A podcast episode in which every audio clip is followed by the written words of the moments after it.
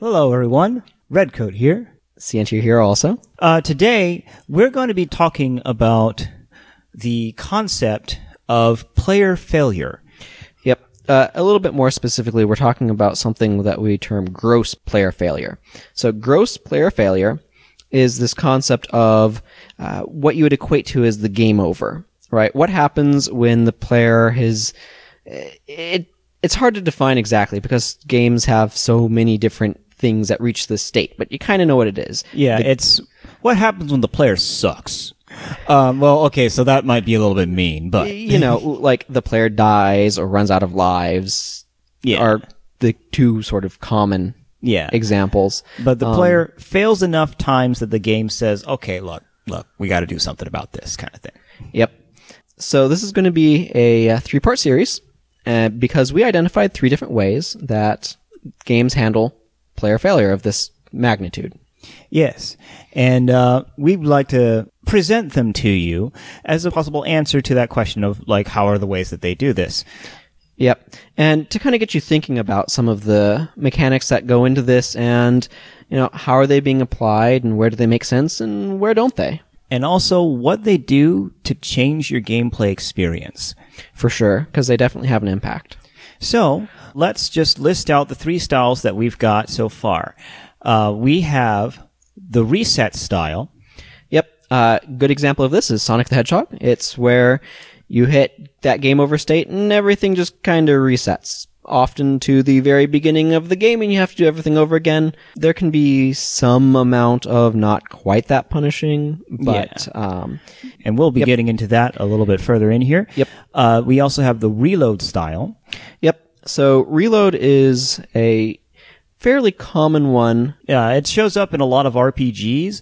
Yeah. Um, you'll see it in tactics games uh, and a few other a few other places. The main point here is that um, at some point the game takes a snapshot in time, and uh, if you fail enough or you fail hard enough, you'll get pulled back to that snapshot. Yep. Often the game will say, here's your save files, pick one. Exactly. Then finally, we have the resume style, which is a style that is becoming more popular in these current days. Yeah. Uh, Dark Souls is perhaps the sort of most The most well-known example, and also one of the clearest examples. Yeah, of it's this. it's an an excellent and very clear example of it, but it's an older style than you'd think. yeah, and we'll get into that when we get to the reload. Consider that a teaser for Uh, uh, for the resume style podcast in Yeah. uh, a couple of weeks.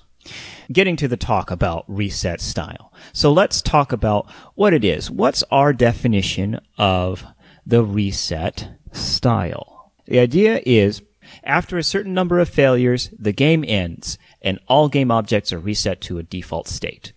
Right. So this is uh, using Sonic the Hedgehog as an example. Your health, well, uh, rings resets to zero, which is where you start at.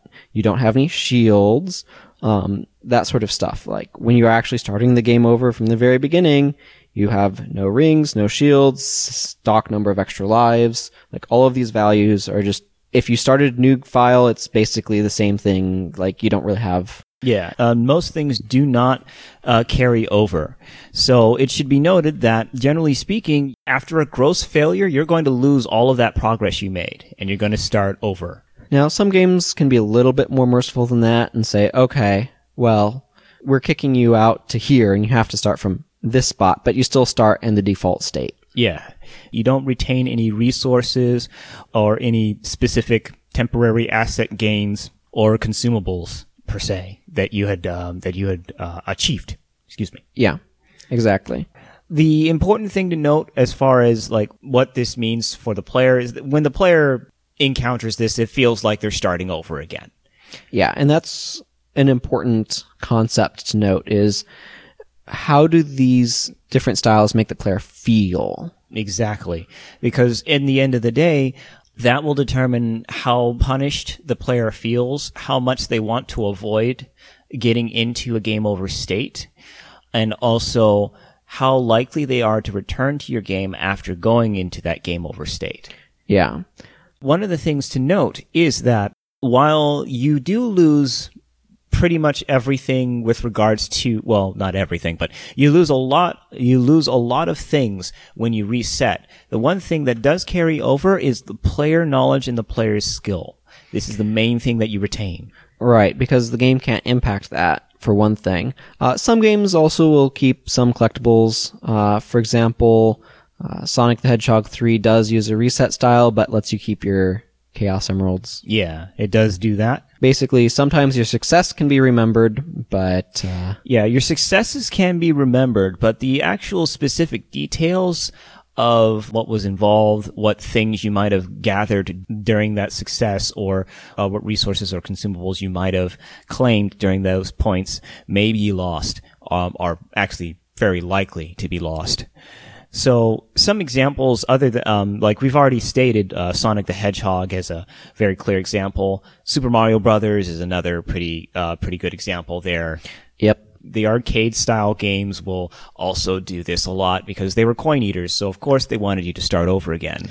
Yeah, and the other thing is, uh, by working off that style, it helps keep a player from hogging the machine as much as well. Yes, because arcade cabinets were made with that intent that a lot of people were going to be there and they basically allowed people to take turns. Yeah, and think about what a nightmare would be if you were trying to play, say, Final Fantasy VII at an arcade, and you had to get your specific machine with your save file on it and hope nobody had er- erased it. Oh man, that, that reminds me of renting uh, The Legend of Zelda from Blockbuster and having to do the roulette where like, I know one of these cartridges has my save. I'm going to find it and I'm going to beat it. That uh, that sounds terrifying. Um, I was a v- very lucky kid, I'll tell you that. Yeah, must have been. so, one of the other things of note is that versus and non-campaign style games tend to have this style as well. Right. This is kind of obvious once you realize it, but until you do, you wouldn't necessarily think of it, right? So a good example of this would be Civilization 5, uh, where you start up a game and when you lose, you just kind of lose. Now, you might be a little confused because you're like, but wait, if you lose, you can just reload your save file. And that's, yes, it gives you that option, but you have to kind of choose to do that. Right? The game's default behavior is to reset style. It says, well, you lost, you have to start a new game. Exactly. That ability to bookmark doesn't necessarily preclude the fact that when you lose, you're expected to restart. Right.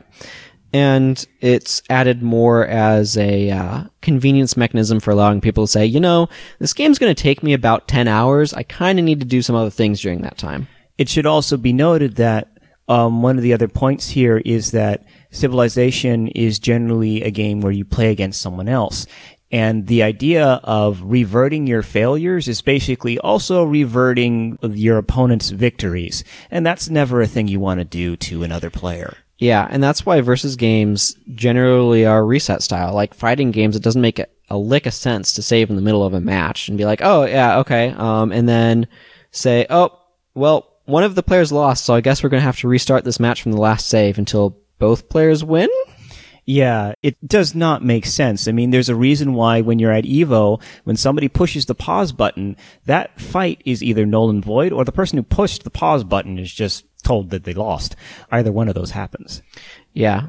So this style, uh, as we've seen, it works it works decently well for your arcade style games and it uh, also works for your very short form Yeah, and, and it works fantastic for your multiplayer games also. Yes, uh, because uh, again, when you're in a situation where you've got somebody else that's playing against you, it really doesn't make sense to revert the situation. Yeah. Um, and, and again, your your competitive multiplayer experiences. Ah, yes, that's important. Uh, some things to note about this style. Um, the implementation of it, it really isn't messed up all that often. There isn't that much to mess up about it. Yeah, it's pretty straightforward. Now, the things that could be considered as messing up the style is making that uh, reset state too punishing, where you get pulled back far too far, or the game progressing through the game is such that having to go back to the beginning is just, it's far too long to do. Battletoads. Battletoads. Uh, and just on that note, this sort of game over handling style because of those facts, is really, really not something you want to apply to really long form game experiences. For example, an RPG that's like 100 hours long. You don't want somebody to have to leave their game console on that long or whatever. Yeah, you don't want them to have to play the game such that their bum fuses with the sofa because they've been sitting there that long. Yep. So that is definitely something that you really don't you don't want to do a reset style for something that you're going to be there for more than 20 hours. Uh, I mean, that's even that's a long time. Well, that's that's probably too long. Like, it, this is the sort of thing that you apply to a game that's like maybe three hours long at the extreme end. Yeah, at at the extreme end. And the other thing to note is this is the most punishing style. Yeah. Although keep in mind that uh, resetting to default values, if you're allowed to retain some um, level-based progress, can be surprisingly forgiving. Yes. I guess I should rephrase. This can be the most punishing style. Um, it's very easy to make this one very punishing. Yeah. Um, one of the things of note also with that punishment is that the player's personal objectives can increase or decrease that feeling. Right. So, for example, um, in a Sonic the Hedgehog game, this is kind of an interesting example. If your goal is to finish the level without losing any rings or, or with uh, a bunch of rings, and you fall off a cliff and have, you know, a gravity based death and lose all your rings, but you had a checkpoint, that can really punish their uh, their personal goal. Um, now we've been using the word punish a lot in relating to these, and uh, something that's probably important to bring up at this point in time is why should the player be punished for failure, and should the player? This is an interesting question, but the reason why you need some sort of negative repercussions, which is what a punishment is, when the player fails, is otherwise there's no tension, and when there's no tension, the game this kind of falls back to another topic we're going to have to talk about another time with the sort of visceral and uh, Visceral versus, versus cerebral. Visceral impact of the game that that visceralness relies on tension. So if you don't have any sense of tension, the player is going to lose interest, and it's going to get dull. Mm-hmm. Frankly, so you need to have something that makes the player feel like success is meaningful. And for success to be meaningful, failure has to be meaningful as well. Yes. And so one of the ways to make failure uh, meaningful is to make it actually punishing in one, some way, shape, or form. This enforces the player's decision to make a part of their objective to avoid failing. Yeah. And it also helps reward uh, player effort. Yes. because when the player develops, puts in the effort to develop skills to complete the game, this is especially true actually for the reset style. Yes. Um, developing the skills to perform well at the game can have a very rewarding feel when you're able to succeed, especially when a fail says no, try again from the beginning. Yeah, actually, back to the Sonic the Hedgehog example, this is one of the things that can make or break whether a player enjoys it. Um, because for some players, their goal, first and foremost, or maybe their only goal, is to win the game. And what is winning the game in Sonic the Hedgehog? That's beating all of the levels and not dying a certain amount of times based on how many lives you got. Yep. Um, now, it should be noted that these different styles can appeal to different types of players. Yeah. Um, the reset style is going to appeal more to players who like to have that sense of challenge versus the ones that are in it for just an experience. They're probably not going to like the reset style as much because it does demand too much of them compared to what they want to give. Well, yes. And I mean, following along with the rest of the example, if the player's personal objective isn't necessarily to win the entire game, or rather they have a multifaceted objective, um, which is to get further along, that gives them a new type of victory, um, which is specifically, I got this far. Well, that makes me feel good. Um, now, granted, now they have to start all over again. But the other thing that comes along with that is that all of the skills and um, things that they have picked up along the way um, will make it easier for them to move forward. Well, most likely. Yep. So I think that kind of gives a good overview of what the reset style is. And uh, again, this one's relatively straightforward. most games it's fairly clear whether or not they want to be this style or not. And uh, again, short form experiences are where this style really thrives, and as well as uh, competitive multiplayer experiences. And it really, really, really fails when you have a longer form experience um, that is not a uh, multiplayer experience. Yeah. And so that does about do it for the reset style. Our next spot is going to be about the reload style, and we're going to talk a little bit about just where that fits and what it is and how it works. So uh, we're going to move on to the sign off. Santier, signing off. And this is Redcoat signing off. Play the games you want to play, boyos.